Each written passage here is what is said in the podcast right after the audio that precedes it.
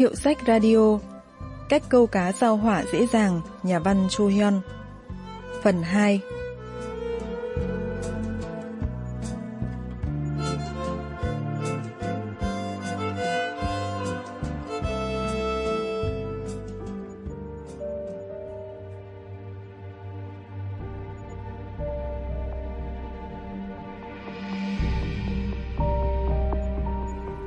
Nhân vật Kim biết dự báo sẽ mưa nên tham gia đi câu ban đêm ở biển phía Nam và gặp Kang ở đây. Mưa rơi trên biển đêm, hai người cắm cần câu trên gành đá và kể cho nhau nghe câu chuyện của những người bạn của mình. Bạn của Kang bị mất em gái và người bạn này nghi ngờ cậu bạn đi cùng cũng là người duy nhất sống sót. Kim có người bạn cũng gặp chuyện buồn khi đi câu đêm trên biển. Anh tham gia câu chuyện của Kang và như có ý bảo chữa cho cậu bạn kia. Giữa hai người có một luồng không khí rất lạ.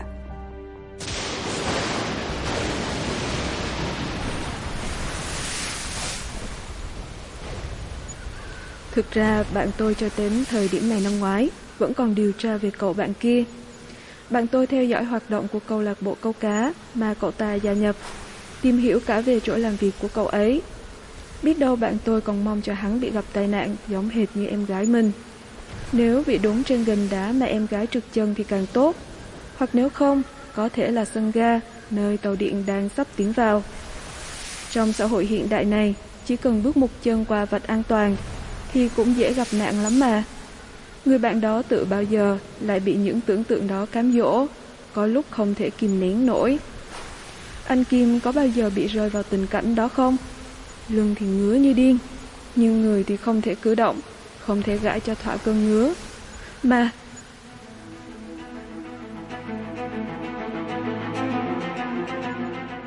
trong lúc Kang đang ngập ngừng thì dạ quang của phao câu rung chuyển. Tôi báo cho Kang, anh lập tức kéo mạnh dây. Cá đã cắn câu. Sau một hồi Kang cầm cần vật lộn với con cá thì cũng thấy đầu cá ngoi lên mặt nước, nhưng vợt lại quá ngắn để vớt cá. Tôi nhìn Kang, anh dùng hết sức giữ lấy chiếc cần câu có vẻ một hình bầu dục lớn. Do dự một lúc, tôi nắm lấy sợi dây và đi xuống phía dưới gành đá.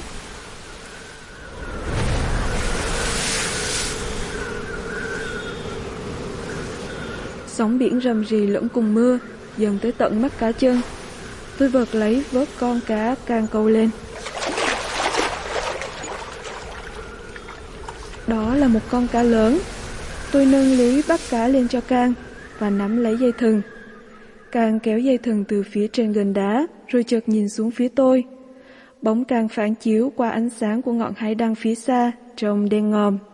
Khoảnh khắc Kang dừng tay giống hệt như một làn ánh sáng màu đen, tựa như những khoảng thời gian lưỡi câu chìm trong lòng đại dương. Tôi giống như là một con mồi sống đang tự quăng mình xuống lòng biển. Kim xuống gành đá để vớt cá lên cho Kang. Trong lúc nắm dây thừng trèo lên, anh cảm thấy mình giống như một con mồi sống. Anh nhớ lại những lời Kang vừa nói.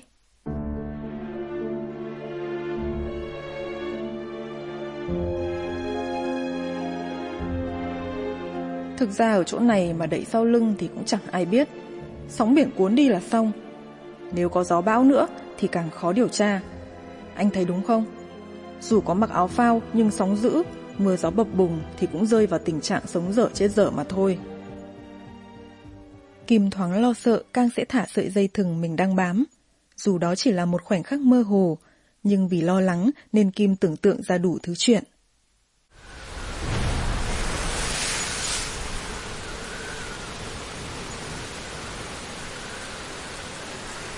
Kang đang nhìn xuống tôi, hít một hơi thật sâu và dùng hết sức kéo sợi dây lên. Tôi trèo lên đám rong biển trơn trượt trên gành đá và nắm lấy tay Kang. Đôi tay của Kang đeo găng tay an toàn, mạnh mẽ, rắn giỏi hơn tôi nghĩ.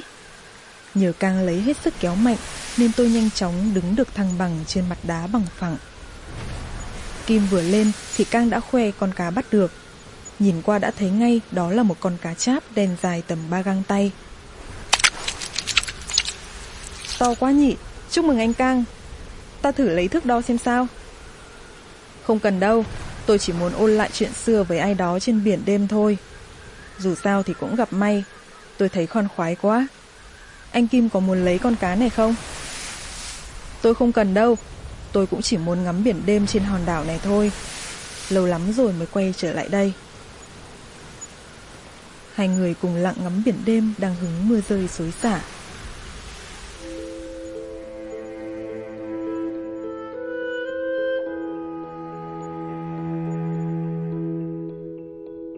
Nước biển lan tỏa hòa với bầu trời. Biển đen mịt mùng trải dài trước mắt chúng tôi như thuở xưa. Và gành đá in dấu trong lòng năm đó, có lẽ đã âm thầm hứng đỡ mọi phong ba bão táp, vẫn trường tồn như hai mươi năm trước, như bất biến qua thời gian. Nghĩ vậy, tôi thấy khung cảnh đầy trừu tượng được tạo ra bởi biển và mưa, như biến nơi này thành một hành tinh khác trong vũ trụ xa xôi.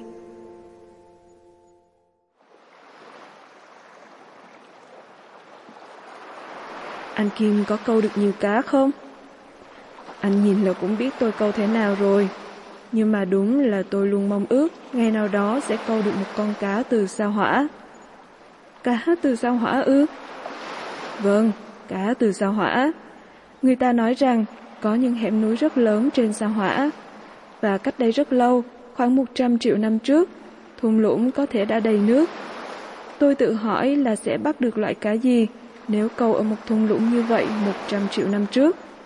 Từ bao giờ tôi lại tò mò bởi những thứ viễn vông như vậy đấy. Mong anh Kim sẽ có ngày câu được con cá đó. Sẽ có ngày sao Hỏa lại đầy nước. Khi đó anh sẽ bắt được cá trên sao Hỏa thôi. Hôm nay cảm ơn anh về nhiều điều. Kim hỏi Cang về cuộc sống hiện tại của người bạn mất em gái. Cang nói người bạn đó đã học cách thôi không ghét bỏ cậu bạn của em gái. Lý do là bởi một chú mèo hoang và miếng bò khô. Mùa đông vừa rồi, vào một ngày lạnh se sắt, bạn của Cang đi theo cậu bạn kia, thấy cậu ta đi qua bãi đỗ xe ngoài trời của chung cư, ngó nghiêng một lúc dưới gầm xe, rồi ghé qua cửa hàng tiện lợi mua thứ gì đó để ném vào gầm xe.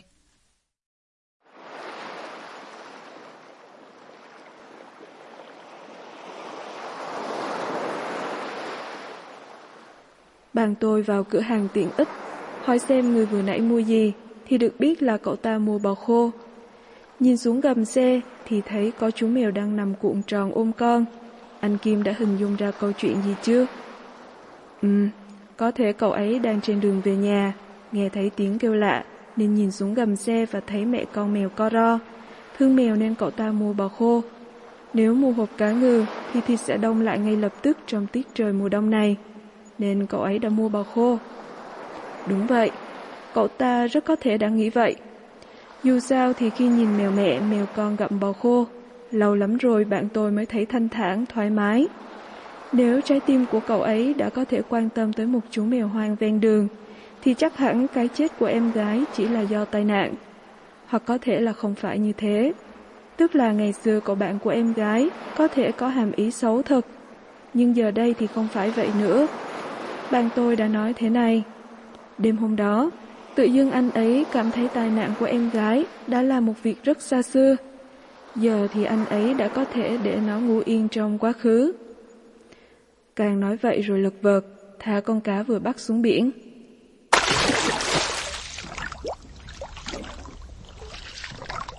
Bầu không khí nặng nề dường như đã dần được giải tỏa. Giáo sư Bang Min Ho giải thích. Có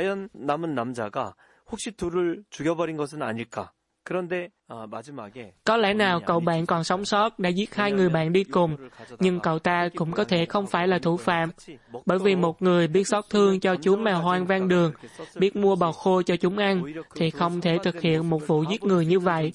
Đây là cái cớ quan trọng để tự vấn. Cuối cùng, người Anh đã chọn cách tha thứ.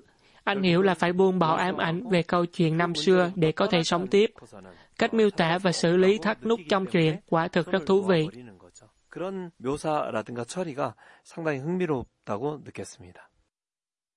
Người đi câu chỉ cần không phẩy một giây để biết mình câu được thứ gì hay để mất thứ gì. Nhưng có lúc lại thả trôi nguyên cả cuộc đời để tìm hiểu điều gì đó. Những người sống sót sau một vụ tai nạn xảy ra trong một năm nào đó cũng đau đớn, dằn vặt như vậy. Và cũng có những người chọn cách đi câu đêm để săn tìm ý nghĩa của sự việc đó. Họ tự quăng mình là miếng mồi sống. Kim và Kang cùng bàn về bài viết đăng trên trang web của câu lạc bộ câu cá, rồi chia tay nhau. Chúc anh Kim câu được con cá từ sao hả? Mà phải là cá dài bảy tấc nhé.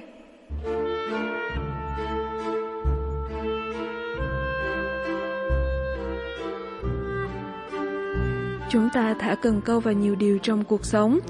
Đôi khi họ bắt được, đôi khi bị bắt, đôi khi bị bỏ lỡ và đôi khi tự buông tay. Tuy nhiên, khi câu cá xong, nên để niềm vui và nỗi buồn của buổi đi câu trôi theo dòng chảy của thế gian. Những người đã đạt đến trình độ lão luyện có thể rút ra bài học cuộc sống trong cờ vây, trà đạo, leo núi hay thậm chí là cắm hoa. Bài học này cũng có thể áp dụng khi đi câu. Càng câu được cá tráp đen là đủ cho chuyến đi câu này. Tuy tôi không bắt được, nhưng cái vây bạc lấp lánh của con cá sẽ sống mãi như một sứ giả của những giấc mơ, và nó sẽ bơi tung tăng trong tâm trí mỗi người. Đó là nơi lay động những nỗi niềm sâu kín của mỗi người như tảo biển. Đó là nơi hội tụ tất cả những điều mà mỗi người có thể bắt gặp hoặc bỏ lỡ trong cuộc đời. Nhà văn Cho Hyun muốn gửi thông điệp gì tới người đọc qua truyện ngắn Cách câu cá sao hỏa dễ dàng? Nhà phê bình văn học Chon Soo-yong phân tích.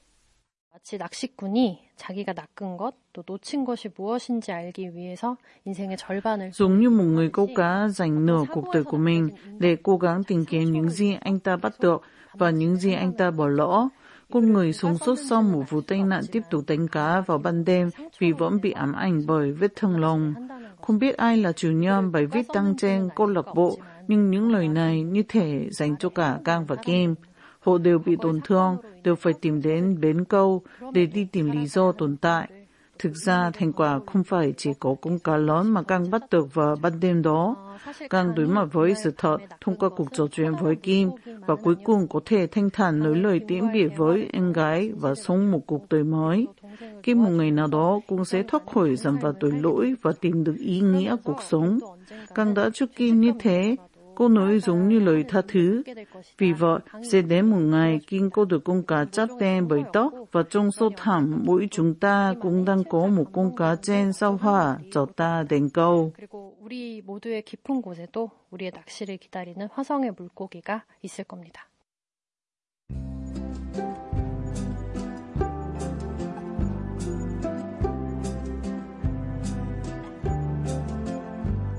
Các bạn vừa nghe phần cuối của truyện ngắn Cách câu cá sao hỏa dễ dàng của nhà văn Cho Hyun. Chuyên mục Hiệu sách Radio xin kết thúc tại đây. Xin hẹn gặp lại các bạn vào thứ ba tuần sau.